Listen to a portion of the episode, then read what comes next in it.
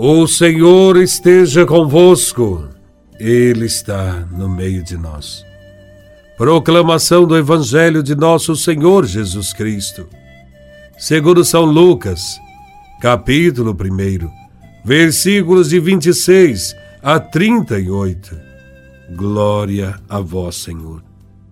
Naquele tempo, o anjo Gabriel foi enviado por Deus a uma cidade da Galileia chamada Nazaré, a uma virgem prometida em casamento a um homem chamado José.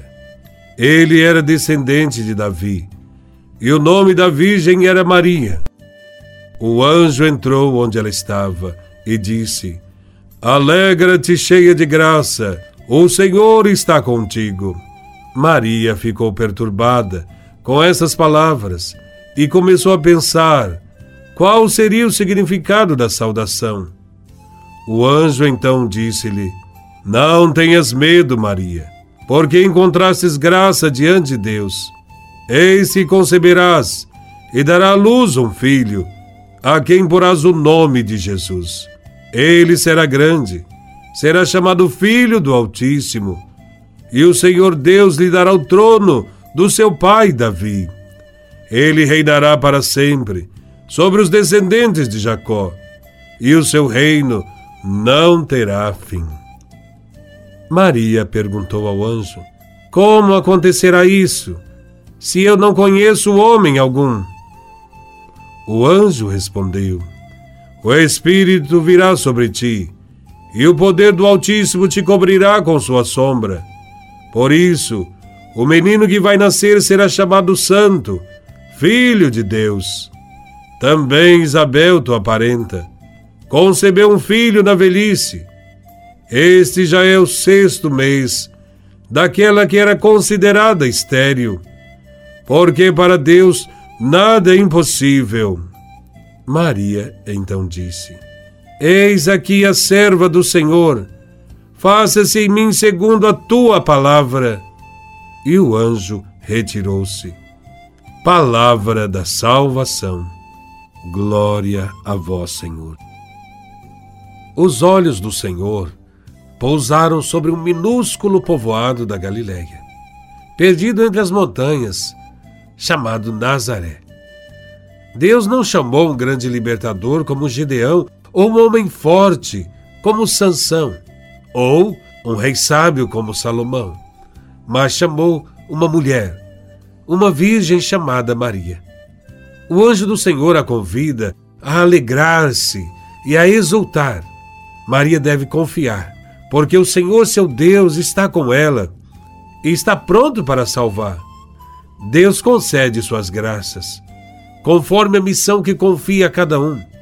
Deus, quando escolhe alguém para o apostolado, dá também as graças necessárias. Fez isto com Maria. O anjo chama Maria de cheia de graça. Ela foi favorecida por Deus com a plenitude do dom de Deus, plenitude de graça, que inclui não somente a imunidade do pecado original, mas também o conjunto de todas as virtudes e dons que nos tornam agradáveis a Deus. Na Bíblia, quando Deus dirige uma mensagem a alguém, em geral o chama pelo nome.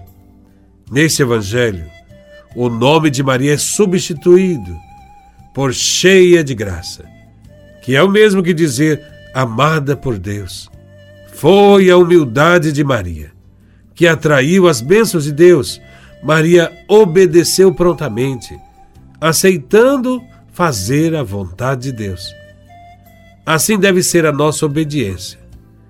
Embora muitas vezes não compreendamos a razão, devemos ser obedientes a Deus. O anjo a chama de cheia de graça e ela responde como serva do Senhor. Maria teve motivos e de nada se orgulhou. A humildade de Maria atraiu os olhares de Deus. Se quisermos também atrair o olhar de Deus, pratiquemos a humildade. A humildade de Maria levou-a a aceitar incondicionalmente o projeto de Deus. Mesmo considerando-se indigna de ser mãe de Deus, disse ela: Faça-se em mim segundo a tua palavra. Cumpra-se em mim tua vontade. Realize em mim o plano que tens para a salvação do mundo. Este é o verdadeiro modelo de nossa oração, na qual, mais do que pedir a Deus que se faça a nossa vontade, temos de oferecer-nos para que o Senhor realize em nós o seu plano de salvação e santificação. Somos convidados a contemplar as maravilhas que Deus operou em Maria. Se ele realizou uma obra maravilhosa em sua serva, também fará milagres em nossa vida. Deus é capaz de transformar o deserto em gramado, os gramados em floresta, como mostrou saber tornar fecundo o seio de uma virgem. Depois da saudação, o anjo anuncia a Maria o nascimento de um filho, ao qual o Senhor Deus lhe dará o trono de Davi, seu pai, e reinará eternamente na casa de Jacó e seu reino não terá fim. Em Jesus Cristo, filho de Maria, se realizou a profecia feita a Davi. É Jesus o Messias esperado, cujo reino será eterno. Não esqueçamos jamais. Jesus é o único Messias. Não haverá outro. Ninguém pode substituir.